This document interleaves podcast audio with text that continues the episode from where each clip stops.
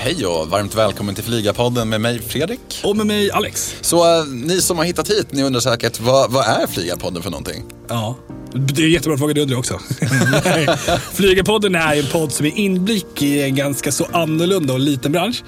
Ehm, Du kanske redan är verksam inom branschen och vill hänga med i snacket bland kollegorna. Eller så står du utanför och tittar in och undrar vad betyder det när piloten säger vi har ett tekniskt fel? Är det så allvarligt som man får att tro? Men äh, jag, Fredrik, har ju absolut ingen koll på Nej. flyget jämfört med dig liksom, som är en fullfärdig liksom, pilot. Ja. Så att liksom, mitt enda jobb här är att vifta med min vita flagg så fort det spårar ut i lingon här så att inte jag kan hänga med. Precis. Så att fördumma samtalet det kan man väl säga att min roll är. Men det där är exakt det som behövs. För tro mig, jag kan verkligen gå in i detaljer och försvinna in i det. Så det är superbra. Men då snurrar vi igång. Välkomna. Välkomna.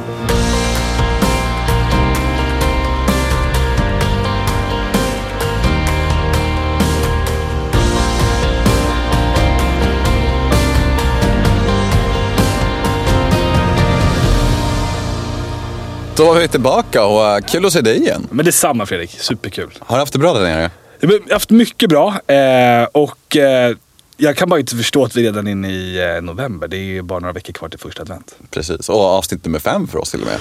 Precis! Gud vad tiden går fort. Ja, verkligen. Ja, men superkul. Verkligen. Och som sagt, vi ses ju inte så ofta. Vi ses ju nästan bara när vi spelar in den här podden. Så det blir ett väldigt trevligt avbrott i vardagen att, att sätta sig ner här i det här mörka rummet. Och, Gaffla lite skit och prata lite flyg. verkligen. Det är, ju, det är ju ungefär så mitt liv brukar se ut i och för sig. Ja, men alltså inte för mig, så jag är Nej, helt med. precis. Därför Ja. blir det så roligt för mig, för jag kommer tillbaka till kunskapstimmen med Alex.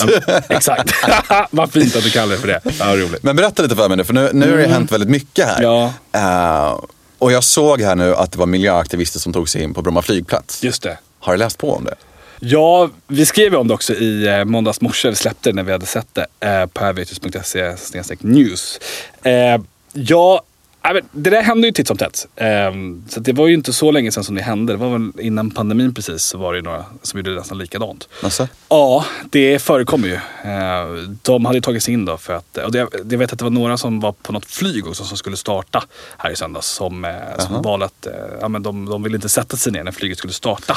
Aha. Eh, och så börjar de ta upp ett tal och så ska de liksom läsa upp ett tal. Och det där är ju, så här, det där är ju oerhört läskigt.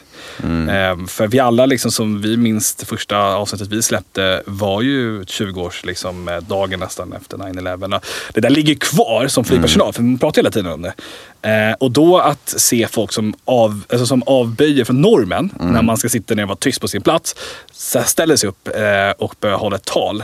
Det blir ganska obehagligt. Eh, och framförallt också nu när kanske vissa har ansiktsskydd och liknande också så att man ser inte så mycket. Så att man ser bara några ögon och så, så hör man. Liksom. Precis, och hur kopplar man det liksom rent re- biologiskt höll jag på att säga. Ja. Nej, men alltså, så här, man, när man ser en förövare så är den ju oftast dold vid ansiktet oavsett om det handlar om ett bankrån, personrån, vad det nu än är. Så det är klart det skapar osämja och oro på planet, inte både bland personalen utan även bland passagerarna. Absolut, det är en jätteobehaglig situation som absolut inte ska förekomma. Ehm, så att man kan tycka vad man vill om miljö och hållbarhet och allting sånt och om flyget är boven och sådär.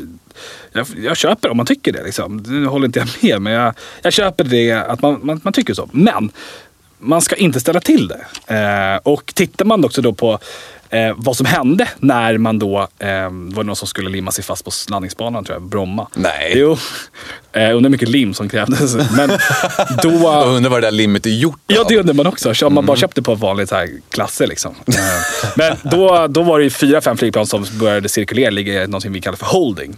Och sen så får man ju då välja att gå vidare till till exempel en annan landningsbana på, på Arlanda. exempel. Så man kanske konsumerar 500-600 kilo mer bränsle per flyg. Jag, Eh, tycker, för- jag, måste ändå flika in, jag tycker att det är lite arrogant att göra på det sättet när det ändå har massa alltså, civilpersoner uppe i luften som kanske har lågt med bränslen och kanske bara har planerat för en viss typ av sträcka och kanske inte orkar ta sig till Arlanda. Nej, men vet du vad? Fem personer ligger fastklistrade på landningsbanan. Så att pff, vi får väl göra en nödlandning på, vad vet jag, Essingeleden. Liksom.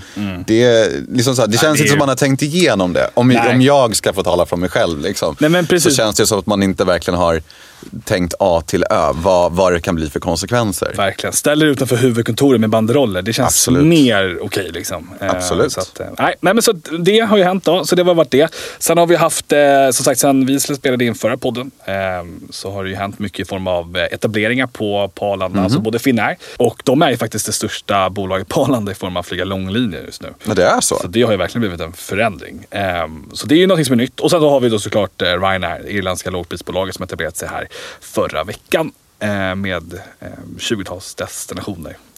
Ehm, så där, eh, ja, men där har det liksom hänt mycket. Men du, alltså, vi satt ju och pratade lite kort här innan och då, hade du, då sa du att Ryanair hade gått ut med någonting om att det skulle vara lite mer miljövänligt eller hållbart att flyga med dem. Vad, Kan du dyka in i det? Ja, det, det vi sa var väl lite så att det är bolag som försöker snacka om så här, att vi är så pass mycket bättre. Och, och Ryanair är ju mästare och har alltid varit mästare på att försöka sprida någon typ av så här att vi är vackrast och bäst. Eh, och eh, ja men precis, vad, vad de hade var en halvårsrapport då för 2021 som släpptes här i veckan. Och eh, vd då, Michael O'Leary, eh, som är känd inom branschen, han, han hävdar ju det att alltså, väljer man att avstå från att flyga ett annat bolag och välja att flyga med Ryanair, då gör man ett eh, medvetet val att det här är bättre för miljön. Men vad grundas det i då? Men det grundas i att man har beställt ett nytt flygplanstyp och de har fått, eh, jag vet inte exakt hur många, men de ska ha 65 till nästa år och den första kom i somras. Eh, och den har ju en lägre förbrukning.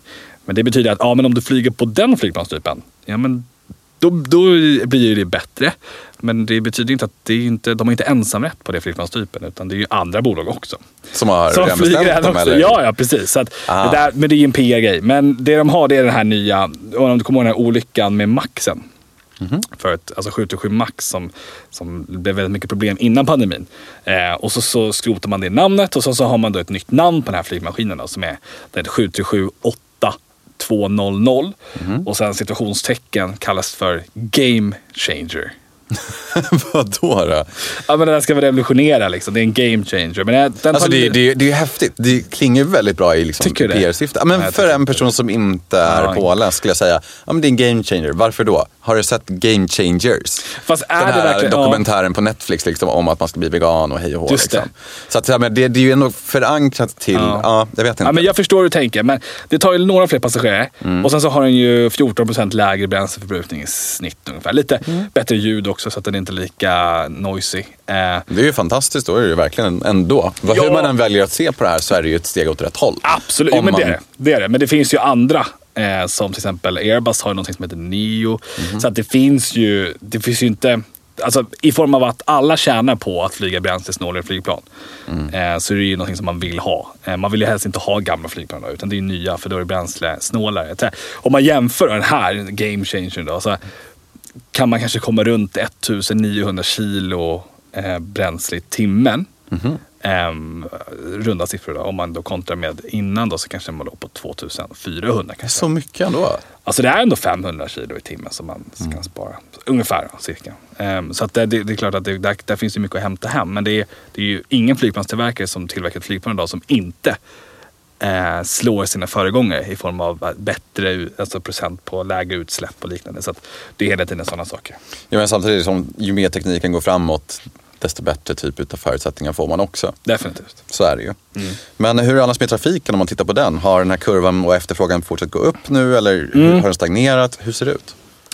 Ja, ehm, jo men absolut. Tittar man här i Skandinavien så, så ligger vi ju, om vi tittar första november som ett snitt då från, med data, eh, så, så ser man ju att vi eh, eh, 2019 så låg samtliga flygplatser, alltså, alltså Arlanda, Köpenhamn och Oslo, runt över 700 rörelser per dag.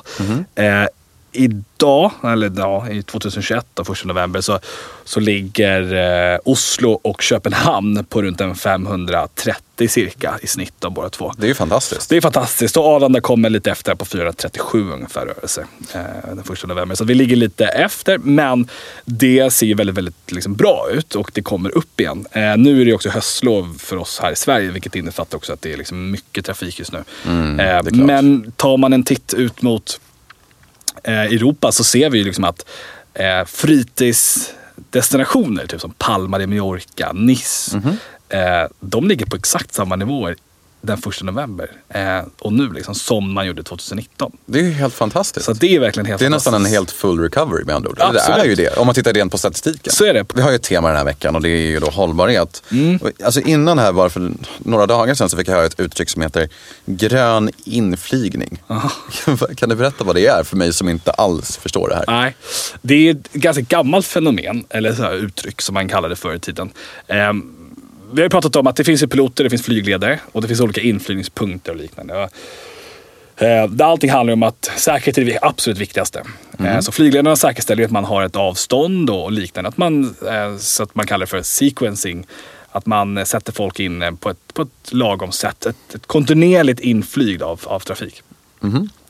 Och då säger man så här, ja men eh, ni får eh, eh, sjunka ner till den här höjden och så flyger ni till den här punkten och sen när man har passerat den punkten så flyger man vidare till nästa punkt. Men, det här sättet utvecklas idag då, så att det leder till att istället för att man gör så, så har man bättre uträkningar.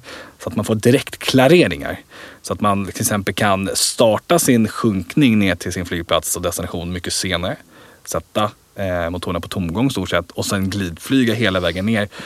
För att om du får en klarering hela vägen så vet du att ingenting ska behöva liksom, avbryta din nedgång. Eh, Men förr i tiden så var det ju mer att man flög dit, man fick en klarering sjunka dit. Och det är någonting som kallas för step descent och step climb. Att man fick någonstans liksom som en trappa Precis. uppåt. Liksom. Eh, Men ta bort trappan och sätt en, liksom en, eh, en En kurva helt Ja, enkelt. precis. Ehm, Det här är då grön inflygning. Eh, Det fenomenet då att man då ska eh, jobba mer hållbart eh, på det sättet. Då. Så det här används ju och framförallt i ställen där det finns kanske lite mindre trafik. Eh, Och som, som flygare så är inte det någonting jättekomplicerat. Det krävs bara att man har en liten större förståelse kring sitt flygplan och att man eh, flyger det på ett sätt som, som är mer hållbart. Då. Ehm, och det är egentligen upp till flygledarna. För det är de som styr det. Säger Okej. de till oss att nu får ni avbryta sjunkningen. Då, men då måste man avbryta det. Ja men det är klart. Så att egentligen så är det inte så himla svårt. Men, men däremot så har vi så här då att vi snackar om det här med grön inflygning. Och tillsammans med eh, flyby.se nere på Malmö flygplats eh, nere i Skåne så har vi faktiskt en liten tävling. Kul! Ja, Ja. visst är det. Eh, och vad den tävlingen går ut på, det är ju helt enkelt att man ska följa oss på Instagram tillsammans med också med flyby.se. Eh, och alltid finns att följa på våran Instagram. Så det är bara att komma in antingen via aviations.se eller hashtag flygapodden så, så kommer man dit. Och där står vad man ska göra. Men det är bara att följa eh, oss och dem. Och sen så tagga två vänner som man vill ta med sig att flyga en Airbus 320 simulator. Det är ju helt fantastiskt. Det är fantastiskt. Det är faktiskt ett värde av, av flera tusen kronor. Ja det är så Ja, det är. alltså. Och då får man dit och då ska man ju då helt enkelt med en instruktör få testa att då få de här klareringarna och få göra de här gröna inflygningarna. Så att vi vill någonstans visa folket att, att det går alldeles utmärkt att, att göra det. Fan vad häftigt. Mm. Så det är svinkul. Så jag vet inte Fredrik, du kommer vara den första som, som, som taggar två vänner. Skämtar du?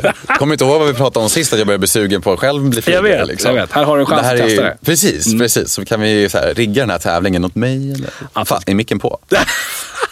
Ja, men det kan vi Glöm fixa. Men man har på sig tills eh, söndag 21 november. Så det är ganska lång tid man har på sig.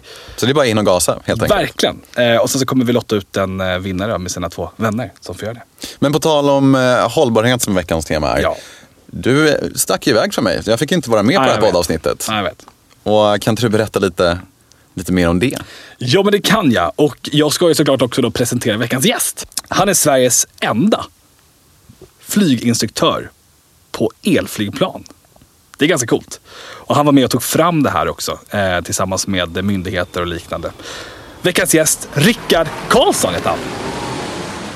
Hej Rickard! Hej, hej. Hur står det till? Det står bra till. Ja. Jättekul att vara här. Ja, jättekul att få träffa dig. Det har varit en lärorik eh, dag som går i tecket hållbarhet. Och måste ju börja, för de som inte känner till vem du är, eh, berätta lite kort om, om vem du är och, och din bakgrund. Ja, jag är född och uppvuxen i Trollhättan, Ja. eh, en timme norr om Göteborg. Bor i Göteborg idag och eh, min bakgrund är väl att eh, eh, pluggat ett och ett halvt år på Chalmers och efter det så har jag pluggat eh, tre år uppe i eh, universitetet i Tromsö, uppe Ah. i Nordnorge. Så jag gick min utbildning där uppe, Ja. de första tre åren där jag skolade och lärde mig allt om flyg helt enkelt. Mm. Sen gick det ganska fort efter eh, den utbildningen. Eh, eh, jag hade en passion när det gällde pedagogik och lära ut och sånt. Ja. eh, Från både gymnasietiden och Chalmerstiden. Mm. Så det gjorde att eh, direkt efter eh, eh, flygskolan uppe i Norge så tog jag och några klasskamrater och tog flyg, flyglärarcertifikat. Ja. Jag tyckte det är jätteroligt att kombinera pedagogik och flygning samtidigt. Ja. Och det gick väldigt fort. Helt plötsligt fick jag även jobb i min hemstad i Trollhättan. Mm. Började jobba på Greybird Pilot Academy Mm. som hade lite baser lite överallt. Så att, Mm. eh, genom eh, den flygskolan så fick jag möjlighet att eh, resa runt och skola på olika baser. Jag har bland annat varit i Spanien, Danmark och överallt i Sverige och Ja. även i Ljungbyhed så att säga. Just det. Så att eh, där fick man, där fick jag gå en karriärstege som flyglärare kan man säga. Verkligen utvidga mina erfarenheter och även kompetenser inom olika eh, flygerfarenheter och ratingar och så vidare. Mm. Och så nu senast så har jag jobbat eh, ett år på Trafikflyghögskolan, Lunds universitet. Eh, Statliga utbildningen i lite drygt ett år. Mm. Och så det jag håller på med idag det är att jag håller på och eh, startar upp, hjälper till att starta upp eh, en flygskola i Skellefteå som heter Green Flight Academy. Som kommer bli Europas första gröna flygskola med bara elflygplan och biobränslen i flottan. Wow. Så att eh, väldigt bra kopplat till det här med sustainability och hållbarhet inom branschen. Det är lite det jag håller på att utveckla just nu. Just det. För du är ju också Sveriges eh, enda, i dagsläget, instruktör på Det stämmer. eh, klassen elflyg. Det stämmer det ja. Men Vi har, eh, vi har lärare på gång Mm. i pipelinen så att Mm. det är på gång. Men eh, vi har redan utbildat ett par fly, eh, elflygpiloter i alla fall så Ja. där är inte jag ensam längre. Nej, men du var det ett tag i alla fall. Det var jag. Ja. Jag var först ut i Sverige för lite drygt ett år sedan. Där vi var nere i, hos eh, tillverkaren Pipistrel och fick utbildningen av deras piloter så att säga. Okej. Så det var där det började. Vi var, Ja. åkte till dem och Ja. utbildade oss. Och tanken var då att jag tar med mig erfarenheten från eh, Italien och Slovenien och tar med mig det till Sverige där vi ska eh, utbilda elflygpiloter i Sverige. Ja. Det är kul, för jag vill ju någonstans sammanfatta med att eh, den här eh, bilden av framtiden, den är ju här. Ja, Så utan tvekan. Ja. Utan tvekan. Fantastiskt. Om man tittar lite så här utifrån ett pilotperspektiv. Eh, vad anser du är för skillnader rent operativt? Märker du av någon skillnad i handlingen i flygplanet eller ett tankesätt som, som du kanske måste tänka på ett annorlunda sätt när du opererar flygplanet? Är det någon skillnad där? Svaret är både ja och nej. Mm. Alltså aerodynamiskt sett så skulle jag säga att svaret är att det inte är några skillnader. Nej. Vi har en kolvmotorversion av det här flygplanet, också tillverkad av Pipistrel. Och aerodynamiskt sett eh, så ser ju eh, kroppen på flygplanet ser exakt likadan ut. Ja. Och det gör att aerodynamiskt så kan man öva på den som vilket annat flygplan som helst. Mm. Oavsett om du flyger kolvmotorversionen eller elversionen så aerodynamiskt övar du samma typ av airwork som Just det det. kallas, alltså flygövningar i luften på samma sätt. Mm. Det som är skillnaden här då, det är liksom tanken på att det här faktiskt är ett elflygplan. Du handskas inte längre med bränslen Mm. eller olja, Nej. system på samma sätt. Du måste istället tänka att det, här, det är ett batteri i den här. Och hur hanterar man batteriet på bästa sätt? Och hur hushåller du bäst med laddningen? Mm. Man måste hela tiden tänka att jag måste kunna ta mig tillbaka. Mm. Och även vad händer om det värsta skulle inträffa, att batteri kanske kopplar ur. Så att man måste hela tiden tänka, vad har jag och vad kan jag hushålla med? Och det är det nya. För att Ja. alla andra piloter som flyger idag, de är vana vid att nej, jag kan flyga en tre timmar Mm. härifrån till Kalmar Absolut. utan problem. Och den omställningen, den det är den utmaningen jag har som flyglärare. Att få folk att ställa om när man sätter sig i flygplanet och tänka, jag kommer inte så långt. Jag måste hitta en punkt där jag vet att nu kommer jag tillbaka säkert och jag Mm. når tillbaka. Precis, och där kan man ju då som gammal eh, flight planning monitoring lärare så kan man ju då prata så här PET och, och PCR, alltså point of equal time och point of safe return. Men i det sammanhanget så kanske man pratar om att man korsar Atlanten och liknande, alltså åtta timmar, tio timmars flygtid. Och när ska man vända tillbaka och liknande. I det här fallet så pratar vi alltså minuter. Ja, Så att där blir det också en skillnad, det är inte jätte, det är inte jättelångt. nej, Vi ställde ju några frågor på Instagram och vi fick ju några liksom, av våra följare som, som ställde lite frågor. Och där är det just en person som ställde den här frågan med räckvidden. Och vi kommer lite in på det nu också. Vad, vad är det för räckvidd på den enda kärran som finns som är elklassad då, i, som du flyger idag? Mm. Den jag flyger, den flyger, om vi pratar tid så, Ja.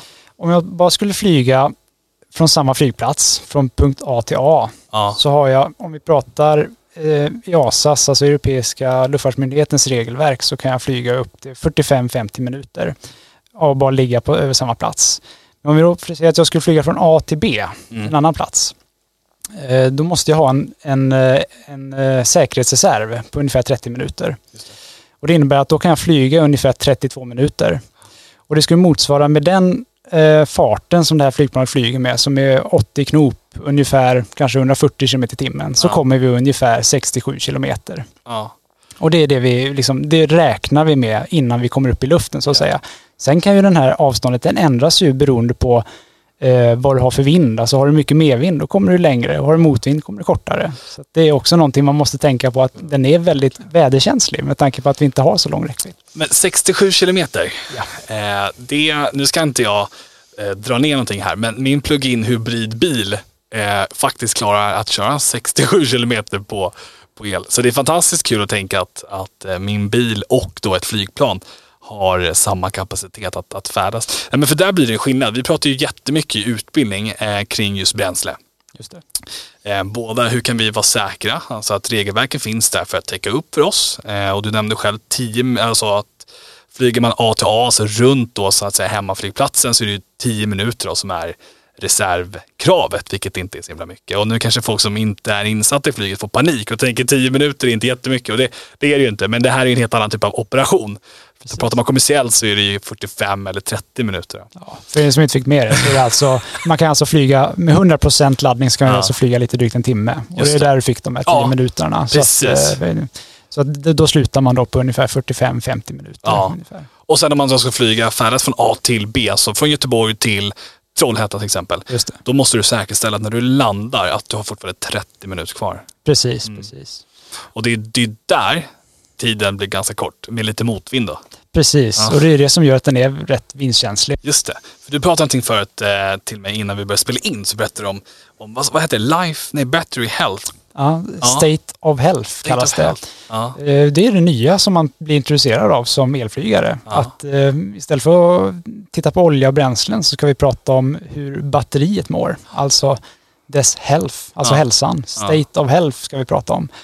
Och det är alltså att eh, varje batteri har ju en livslängd beroende på hur mycket man sliter eller använder den. Och det beror på att det är precis som vilken din iPhone, din telefon, din dator har en viss levnadstid. Om du använder eh, elektroniken länge så kommer du upptäcka att om fem år så kommer din dator inte hållas igång lika länge som när du fick den direkt från eh, butiken. Och det är exakt samma princip med ett elflygplan. Att nu när den är ny och fräsch så kommer den nog att må ganska bra. Men efter ett antal år så slits battericellerna ut. Mm. De, blir inte lika, de får inte lika samma kapacitet att ladda och ladda ur. Och det är det som man måste tänka på med det här med elflygplanet. Att som pilot är det min uppgift att hushålla och ta va- väl vara på batteriet. Mm. Det är det som kommer göra att man spar pengar. För att efter ett visst antal år så måste du byta ut batteriet när hälsan är så pass låg. Att eh, man märker att du kommer inte lika långt från A till B. Nej. Det kommer upptäckas. Och det är det som är själva kostnadsfrågan när det gäller ett elflygplan. För att det är batterierna som är egentligen det som kostar. Eh, Eftersom vi, inte slipper, eh, eftersom vi slipper olja och bränslen och slitage på motorer lika mycket som ett vanligt kolvmotorflygplan så sparar vi pengar på det sättet. Utan det är batterierna som är den stora kostnadsfrågan idag. Ja men verkligen, och som du pratade om där, jag menar, har man 30 minuter idag och sen blir det ner till 20 minuter, alltså det är ju minut, alltså det är viktiga minuter. Exakt. För det inte är så mycket tid från början. Exakt. Eh, också som du pratade om med, med hälsan på batteriet. Vad är våran, vad kan vi göra för att eh, säkerställa hälsan? Alltså Mm. tittar man på eh, vad vi kan med bränsle så är det ju att vi kan ju påverka väldigt mycket i form av eh, bränsle och form av hastigheter och höjder och allting sånt. Är det, är det fortfarande samma sak? Att vi kan välja att flyga lite långsammare för att spara bränsle? Fast då batteritid, är det samma koncept där? Ja, det finns något liknande. Alltså Ja. vid kolvmotor så magrar vi ju kan man Exakt. säga. Man, man kan sänka liksom tillflödet av bränsle. Och för de som inte förstår vad det betyder då, vad är det? Ja, alltså man, man kan se till så att blandningen som man har in i, inne i kolvmotorn, se till att det inte blir lika stor mängd bränsle Nej. i, kolv, i själva eh, förbränningen så att säga. Mot Man luften spar, ja, Mm. precis. Man spar mängden bränsle inuti där och, Mm. och använder mer luft istället. För luften är tunnare också lite högre upp. Eh, Precis, precis. Och motsvarigheten till det här, det handlar ju helt om hur du använder batteriet och hur på, det sätt, på ett sätt du kan slita ur batteriet. Hur handskas du med det? Och det handlar egentligen om att hålla sig till det som tillverkaren Pipistrel har rekommenderat att man gör. Och mycket av det de rekommenderar det är det som är generell kunskap när det gäller batterier. Alltså hur mår batterier bra och vad gör de sämre? Mm. Och första exemplet det är det vi har här uppe i Skandinavien. Det är kyla. Det. Det, det är ett exempel på Ja, hur man kan verkligen. på ett sätt eh, klanta till sig när det gäller hälsan på batteriet. Mm. Eh, Den tål generellt sett inte att flyga i eh, för kalla minusgrader. Och om man inte till exempel, ett exempel som man skulle kunna göra här på en vanlig flygskola, det är att vi vill ju ha bra temperatur när vi laddar batterierna. Mm. När vill vi helst ligga kanske runt 20 grader när vi laddar batteriet. Men glömmer du exempelvis att sätta på värmare i flygplanet innan laddningen, ja då kan du räkna med att hälsan går ner ganska fort. Och där är vi, pratar vi handhavare redan innan du ens kommit upp i luften. Ja. Så att redan där, alltså både före, under och efter flygningen pratar vi batterihantering. Och det är det som är det nya. Att bara för att man har landat och stängt av motorn så är det inte liksom, kan man inte börja koppla av än. För att Nej. batteri, flygplanet och batterierna ska lagras Mm. i, ett, i en hangar. Kanske i kalla, kalla temperaturer. Eh, hur, hur, hur, hur mår de efter det exempelvis? Men om man tittar på det här då, som eh, du har säkert fått frågan förut. Eh, elflyg är ju här Yes. eh, nu. Vi har fått den första certifieringen. Eh, och eh, även om myndigheterna inte riktigt vet vad de ska kalla det så har de då gått med på att kalla det för en kolvmotor fast att det då inte är det. Men det är ett tecken på att de anser själva att vi vill inte att det ska stanna vid byråkratin utan vi vill ändå att det ska gå vidare och det är ju positivt. Exakt. Men hur långt bort är vi, Rickard, ifrån eh, att eh, jag kommer ner hit till, till Göteborg. Kan jag flyga hem med elflyg ikväll eller behöver jag vänta lite? Du skulle, ju- alltså rent praktiskt skulle du kunna flyga hem med vårt elflygplan. Ja, det blir mycket stopp på vägen då. Ja, precis. Det blir ett nedre antal, stopp. Ja. det. Vi har ju precis nyligen gjort en så kallad elflygturné där vi lyckades flyga hela vägen från eh, Göteborg ner till Skåne ända bort till Visby faktiskt. Flög över Östersjön. Så att eh, genom det har vi ju redan bevisat att det går att flyga sträckor med det här flygplanet. Det är inte optimalt, Nej. men så länge du håller det till de här säkerhetsmarginalen på 30 minuter så är det faktiskt möjligt.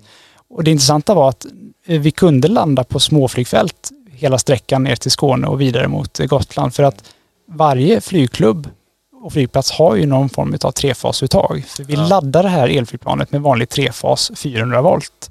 Okej. Så länge du har det så var det faktiskt möjligt idag att ta sig runt. Eh, bara du hade med dig laddaren. Så vi hade laddaren i en elbil. Och så körde vi runt mellan flygplatserna och då var det möjligt att kunna eh, landa och sen ladda och sen köra vidare.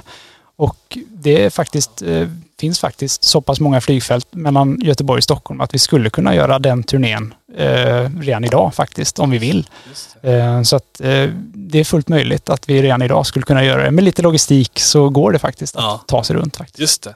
Det är ganska häftigt ju. Ja. Men jag har en till fråga där från, eh, eh, från Instagram. Det var en, eh, en följare som frågade där om just hur lång tid det tar att ladda flygplanet. Mm. Eh, och ja, hur lång tid tar det? Nu när vi var på den här elflygturnén i Sydsverige så finns det någonting som kallas att man gör en snabbladdning. Alltså du kan, om vi pratar lite vetenskap när det gäller batterier, så kan du ladda batteriet relativt snabbt. Ja. Om vi säger att du har en laddning på ungefär 30-40 procent, vilket vi brukar- ladda med, så kan du ladda batteriet ganska snabbt upp till 80 procent. Det är ganska fort att fördela laddningen på alla bränsleceller upp till den eh, laddningen. Sen därefter, efter 80 procent, så börjar laddningen plana ut långsamt, långsamt, långsamt upp till 100 procent. Och det är den som tar mest tid. Mm. Jag kan säga att om man ska svara på att mellan 30, från 30 till 80 procent, då kan du ladda flygplanet på en halvtimme. Och det var ganska bra under den här turnén när vi hade jättemånga gäster som ville flyga för att då kunde vi ladda snabbt på en halvtimme och sen Ja. kunde vi upp och flyga kanske fem, eh, eh, fem gäster till som ville flyga. Så att med hjälp av snabbladdning så går det ganska fort om man bara har ett syfte med det. Att Mm. man bara vill upp och flyga 40 procent, vilket kan räcka till kanske fem sex trafikvarv. Mm. Men om man ska göra som vi gjorde i slutet av resan, vi skulle flyga från Öland över till Visby, alltså vi flyga en lång sträcka där vi behöver minsta lilla procent. ja, men då lönar det sig att låta batteriet gå upp hela vägen till 100% och låta laddningen fördelas i alla, bränsle, i alla battericeller. Så att, och då, då när du ska låta batteriet plana ut ända upp till 100%, men då kan du räkna med att det kanske tar en timme till. Mm. Det är den sträckan från 80% till 100, det är den som tar mest tid. Så att om vi slår ihop det så ungefär en och en halv timme att gå från kanske 40% ända upp till 100 om du ska låta alla bränsleceller få ha laddat upp sig. Och där kommer vi då på nästa. Okej, tekniken finns här säger du. Ja. Eh, det är möjligt. Eh, jag måste bara köpa att det kommer ta lite längre tid. Ja. Eh, 67 kilometer, sist jag kollade, Stockholm, Göteborg, är 40 mil. Kanske något sånt. Kanske. 50 mil. Ja. Eh, Så att om jag bara räknar ut det delat på 6,7 så inser jag att det, det kommer ju ta lite tid. Och så ska vi ladda emellan. Ja. Eh, nu skulle vi i sådana fall flyga icke-kommersiellt. Men om vi, vi vill ju någonstans att, pratar vi hållbarhet, så att, eh, men absolut, skolflygplan, fantastisk möjlighet. Eh, hobbyflyg, fantastisk möjlighet för sightseeing.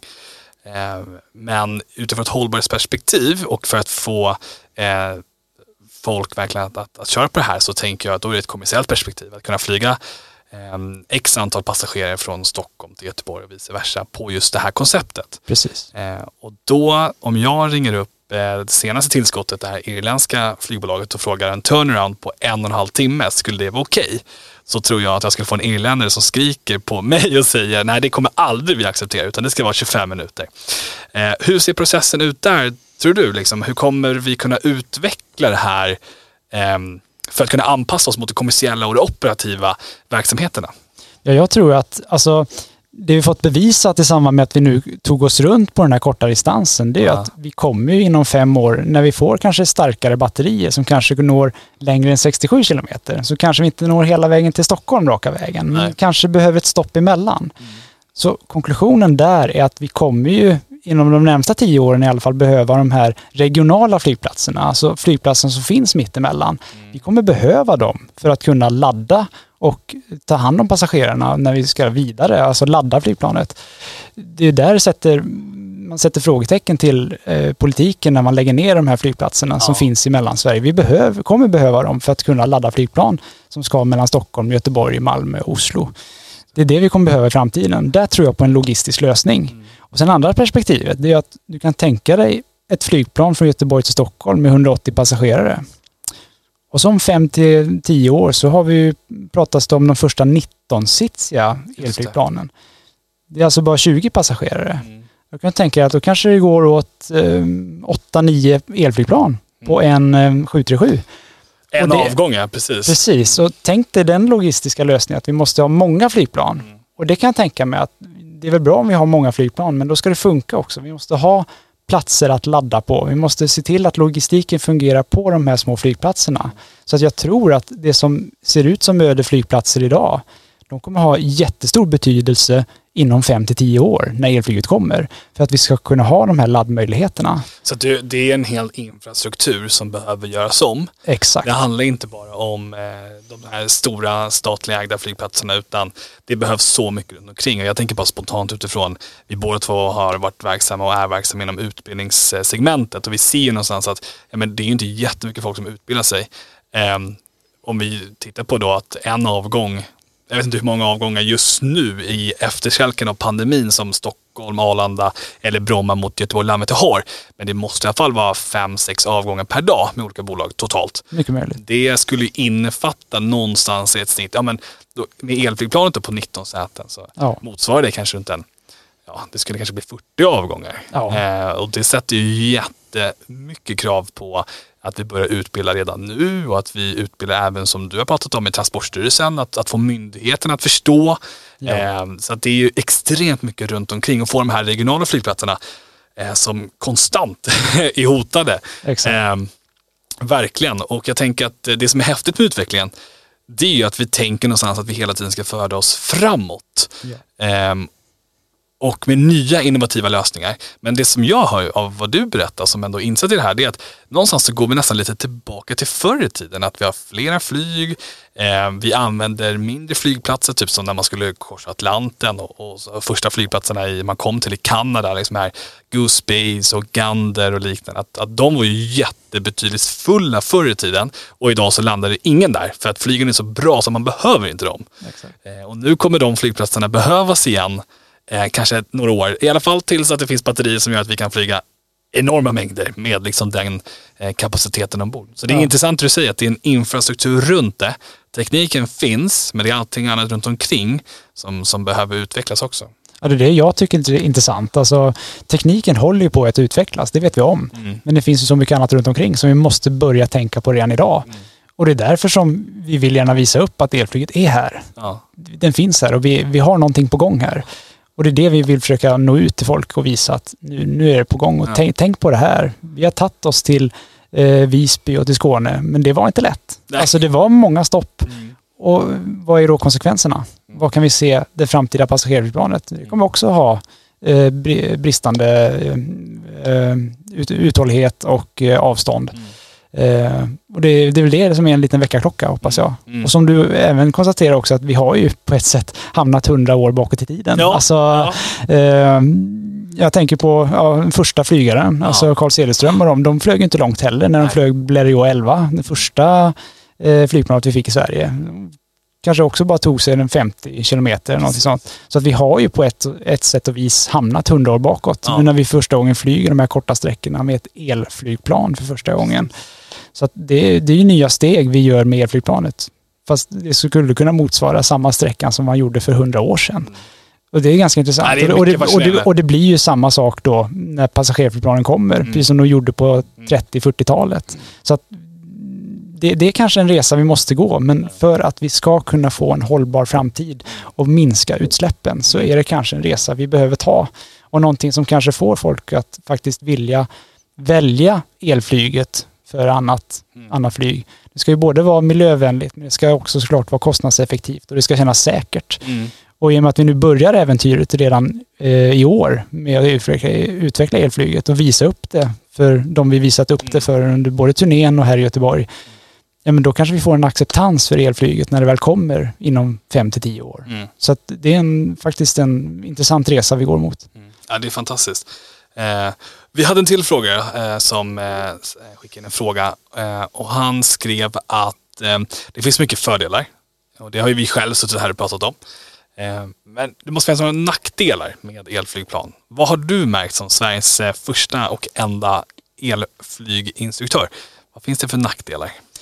Om vi bara pratar själva det flygplanet vi har, ja. så finns det en hel del nackdelar som jag önskar att det kunde ja. finnas. Alltså, om man jämför med kolvmotorversionen av den här och med experimentversionen Alpha Electro så mm.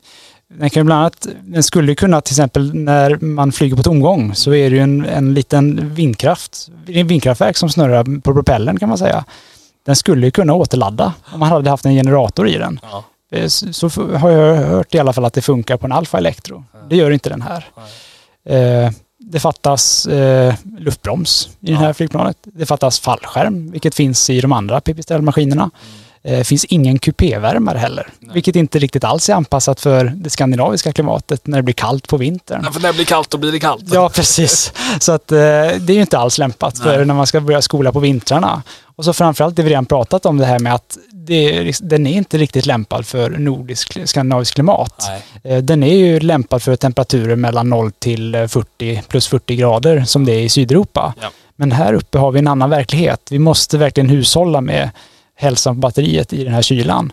Och det är också en lärdom som man måste ta med sig när vi pratar fördelar och nackdelar med elflyg. Att vi, vi vill ha elflyg som passagerarflygplan eh, här i Skandinavien.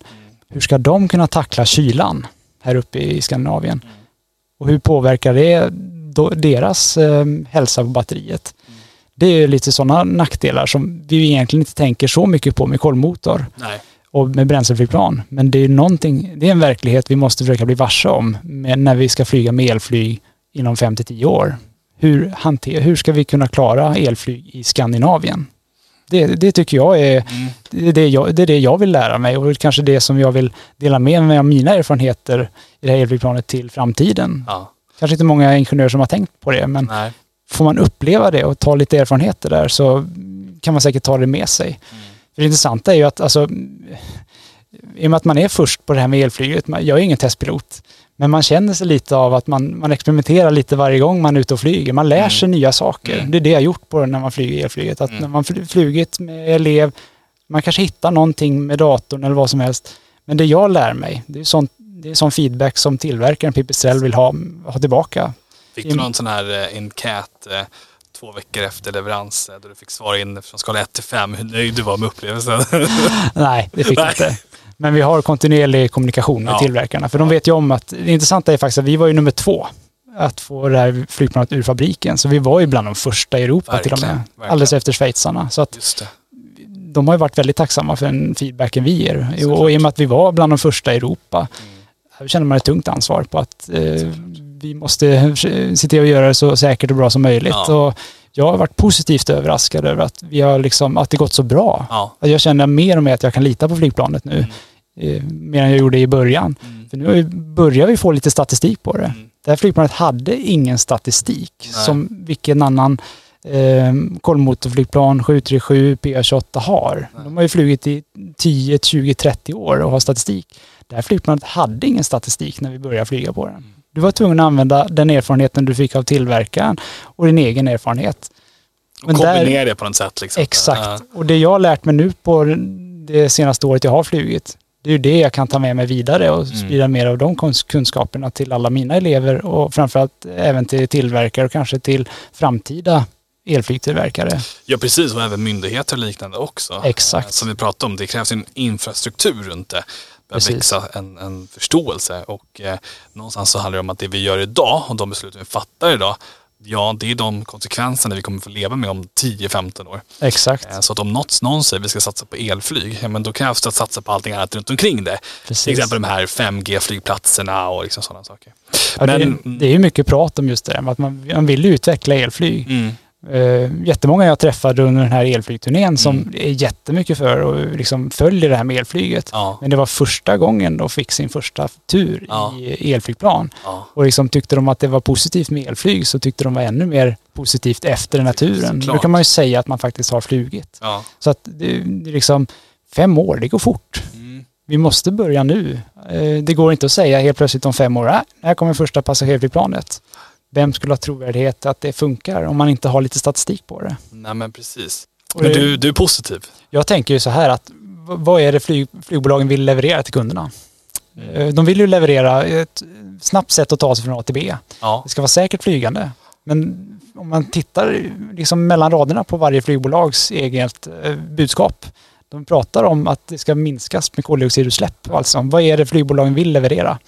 Och kanske, om vi nu är allihopa i Europa medvetna om att vi vill ha, mm, framförallt nu när vi pratar den här miljödebatten i Glasgow och så vidare, är vi nu alla överens om att vi ska nå nollutsläpp och alla, alla är medvetna om det, Mm. ja, men då kommer det sätta krav på flygbolagen. Mm. Och då måste de kunna leverera. Och vad, hur ska vi, de kunna leverera det? Mm. Jo, då måste de ju kunna köpa alternativ i form av elflyg och biobränslen. Mm. Så att det handlar ju om vad är det kunderna vill ha? Mm. Vad är det vi är villiga att betala för att flyga från Göteborg till Stockholm? Precis. Och kan vi få, vara lika eh, beslutsfattande och tydliga med att vi vill ha nollutsläpp, Mm. ja, då kommer ju flygbolagen följa det konceptet. Det är det vi betalar för. Mm. Men har vi inte riktigt det konceptet, att vi tror inte på elflyget eller biobränsle, men då kommer vi vara kvar på det gamla så att säga. Så att ja, det är en pressad bransch. Men vem är det som pressar? Det är kunderna. Såklart. Och är det vi som önskar ha nollutsläpp, Mm. Ja, då måste vi sätta press på det. Vi måste önska det av flygbolagen. Och är de medvetna om det, då tror jag att det är det, den vägen vi kommer gå. Mm. Gör vi inte det, ja då kommer vi vara kvar i den världen vi lever i idag, så att säga. Mm. Så att mycket handlar om det vi kommer fram till på de här miljökonferenserna eh, och så vidare. Men kan de resultera i någonting, ja då påverkar ju det hur framtida, e- hur framtida flyginfrastrukturen ser ut, Mm. skulle jag säga. Ja, det är intressant och, och frågan kvarstår ju då, för vad händer med biljettpriset? Ja. Alltså, kommer den expandera eller kommer den öka explosionsartat då kommer ju det påverka och det kommer göra att flygbolagen kommer bli rädda för att köpa in och investera när det blir dyrare biljetter. Precis. Eh, För det har ju en jättestor betydelse om man bara tittar nu på marknaden i Skandinavien med nya etableringar med priskrig och allting sånt så kan du flyga för 79 kronor inom, inom Sverige. Liksom. Precis. Det kan ju vara så att de nya, alltså de splitter nya passagerarelflygen kanske är jättedyra. Det Mm. vet man inte. Men samtidigt så kan det ju vara så att vi genom politisk påverkan kanske Ja. trycker på det här med elflyg. Precis som jag har hört att man, man skulle kunna ge bidrag för elbilar. Just det. Kanske det finns någon form av bidrag när det gäller elflyg i framtiden. Om det Ja. är det som vi faktiskt vill ha. Att precis som under pandemin när regeringarna gick in och gav sponsring Mm. så kanske det finns någon form av sponsring att hämta det. även när vi slår om till biobränsle och elflyg. Det är mycket möjligt att det kan vara någonting sånt. Ja. Man vet ju aldrig. Alltså, nu spekulerar vi bara. Ja. Vad, vad är det ett elflygplan kan kosta inom 5-6 år? Mm. Förhoppningsvis billigare och mer effektivare så att Mm. man faktiskt vinner på det. Men kanske kan man vinna lite på att man får politisk eh, uppbackning också. Att man faktiskt slår om på det sättet. Ja, det är kloka ord och eh, eh, det, som, det som vi hör det är att eh, du är optimistisk. Ja. Jag blir, ja, det, det smittar av sig, jag blir också det. Eh, men samtidigt så, så vet vi inte hur framtiden ser ut. Det gäller bara att stå här nu Exakt. och försöka göra allt vi kan för att, eh, för att lobba och för, försöka se till. Och där tycker jag att du gör ett fantastiskt arbete och framförallt ett jätteviktigt jobb. Och jag tycker alla våra lyssnare och som är insatta i branschen har ett ansvar att säkerställa att vår bransch är hållbar.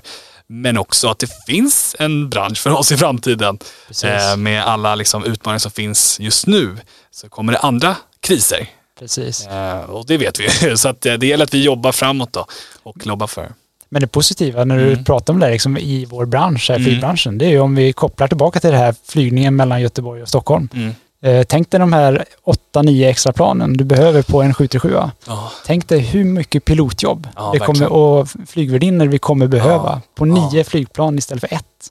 Alltså om vi då slår om till en elflygbransch inom eh, tiotal år, Mm. Ja, då kommer ju efterfrågan på piloter Mm. och kabinpersonal, det kommer ju också öka. Mm. Det är också en totalvändning liksom, när det gäller Verkligen. kapacitet. Så Verkligen. det är högintressant även för de som jobbar i branschen idag att om, om vi ska slå om till det här, ja, men hur tänker flygskolor göra när det, vi ska utbilda till det här om 5-10 år? Ja. Så det är ju också väldigt intressant att tänka de banorna, att behovet av piloter efter den här pandemin kanske blir ännu större om vi nu väljer att slå om till elflyg. Precis, för då pratar man ju 2029 då, att man ska vara tillbaka i vissa nivåer som 2019. Eh, nu säger Eurocontrol här, Europa, eh, branschorganisationen, att, att det verkar vara som att det 2025 till och med kommer vad vi vara tillbaka. Så det är positivt. Men, men då betyder det att, eh, som du säger, att vi, vi kommer verkligen behöva folk. Och då det tar två år att utbilda sig, lite drygt, eh, så är det ju bara att sätta fart just nu. Ja, och sen också det här med tanke på som du nämnde, det här med utbildning. Alltså, Ja. när ska vi börja med det? Det är också Ja. en, någonting vi måste börja tänka på. Liksom, Verkligen. när ska vi utbilda folk på elflyg? Det, Mm. det tar ju också kanske tid. Det är fem, år, fem, sex år framåt Mm. vi planlägger för. Men än så länge finns det bara ett fåtal elflygare i Sverige. Mm. Vi behöver fler. Verkligen. Äh, det är fantastiskt intressant. Rickard, vi tackar så hemskt mycket för att vi fick eh, träffa dig idag. Eh, och eh, vi har redan pratat om att vi ska ses lite senare för att göra ännu mer roligt tillsammans. Så det ska bli superroligt att få följa din resa upp i Skellefteå också. Eh, så tack så hemskt mycket att du ville vara här. Tack för att jag fick komma. Ja, tillbaka till studion i eh, Stockholm. Så tack för det då Alex. Tillbaka här i Stockholm igen. Oj, vad snabbt man färdas. Nej, men alltså, sjukt intressant avsnitt med Rickard. Ja, visst är det. Och eh, jag kan inte säga annat än att det är superspännande att se liksom, Mm. framtidens utveckling inom det här med att just kunna se med elflyg. Om man verkligen drar den parallellen till elbilar till exempel och se hur den utvecklingen har skett också. Jag menar för tio år sedan, ja det var tänkbart att köra på en elbil. Mm. Men det var inte realistiskt just då med den tekniken. Nej. Men nu tittar man istället på att, ja men vadå, diesel och bensinbilar ska ju fasas ut. Mm. Allting ska bli el. Exakt samma utveckling kommer jag i alla fall i min spåkula här Mm. Se att vi kommer få inom flygbranschen också. Ja men absolut, jag, jag, kan, jag, jag köper det. Och framförallt ditt argument i form av att eh, jämförelsen med förr i tiden. Jag tänker så här att ja, vi hade den tekniken. Och det är samma sak med flyget också. Jag menar batteri och sånt, det, det har vi. Eh, men det handlar om att om du tillverkar bilar med el då krävs det att du har laddstolpar. Det krävs en infrastruktur. Och det är det som jag tyckte var intressant här också. Att, alltså som Rickard säger att det är så himla mycket mer runt omkring det. Men fråga på frågan så här, ha, eller svar på frågan. Har vi elflyg i framtiden? Då är det så här, nej men vi har redan idag. Det finns redan. Nu finns det. Precis. Och Men nu, det är allting annat runt omkring som behövs. nu är det bara kapaciteten och infrastrukturen som är kvar egentligen. Ja, Då. precis. Men också kunna se till att implementera det. För sen är det också, eh, precis som Elon Musk pratar om till exempel, om hur man ska fasa ut till Tesla och elbilar och så vidare. Hur lång tid det kommer ta Ja. innan de här gamla bensin och dieselbilarna liksom fasas ut från marknaden. De har ju ändå livsspann på 15-20 år Mm. innan man byter dem. Och jag vet inte exakt hur länge har ett flygplan livslängd. Det kan ju vara flera tiotals år. Ja men precis, i då segmentet så här, lite mindre flyg i utbildningssammanhang eller hobbyflyg och så här. De, det där flygplanet, är ju liksom, de finns i 60 år. Alltså de är ju jättegamla. Så att En extremt lång livslängd. Tittar man på de här kommersiella, nej men då är det ju liksom mer ofta så att eh, de kanske används i 10-15 år, 20 max. Då. Ja, men då är det som bilar helt enkelt. Ja men precis, men då skulle jag vilja påstå att det går absolut att förlänga livstiden. Mm. Det som är det är ju motorer och liknande. Liksom. Och, och slitage i och för sig till viss del. Men det är ju motorerna som, som tar det. Så att här kan man öppna huven, nytt batteri. Mm. Eh, då blir det ju inte samma slitage i form av eh, oljeläckage. Och, och det är det är ingen olja liksom. Nej men precis. Ingen Som, som glider runt i maskineriet och kan förstöra och ställa till problem. Precis, så att... Eh, nej, superhäftigt. Jag känner direkt att... Eh, eh, jag är supertaggad. Eh, och det ska bli väldigt kul att få följa den resan och se. Och eh, som sagt, att, ja, men, och tittar man på hur det ser ut idag så, så vet vi att okay, det finns, men det behöver implementeras och bli större. Och nu är resan att det ska liksom verkligen implementeras och bli större. Det är det som finns nu framför oss. Det handlar inte om att ta fram tekniken, den finns redan. Och där blev jag lite så här, det, det trodde jag faktiskt inte. Utan jag trodde att det var lite längre bort. Så att det är superhäftigt att, att se och följa. Men eh, vad är det som sker här om två veckor då? Vem är nästa gäst? Ja men precis. Eh, jo men vi har döpt det avsnittet till eh, Behind the scenes på en flygplats. Eh, vi har en eh, tjej som kommer komma hit och förklara lite mer eh, om man har undrat någon gång varför gaten inte är redo när man kommer in till flygplatsen till exempel. Och det gäller ju både passagerare men även för oss eh, där på flightdeck som kan undra liksom, men herre Jesus Kristus varför är det inte redo? eh, lite sådana saker. Eh, och vi försöker få svar på massa olika typer av eh, information vad som sker runt omkring en avgång som inte annars vi får veta. Så superspännande. Se hur hon är spindeln i nätet egentligen och se till liksom att, att flödet fungerar. Att infrastrukturen faktiskt rullar. Precis, precis. Så det ska bli superkul. Så det är ju om två veckor. Kul. Ja. Men då får vi tacka för den här veckan då så hörs vi sen. Verkligen, det gör vi. Och som sagt, jag är lite påminnelse. Glöm inte bort att gå in på aviators.se vid Instagram. Var med på den här tävlingen som sträcker sig till den 21 eh, november där man då har chans tillsammans med två vänner att få vinna en simulatorsession. Eh, att få testa att flyga en Airbus 320 eh, och göra de här gröna inflygningarna. Så in där. Superspännande. Gasa Yes. på nu så hörs vi. Det gör vi. Ha det bra!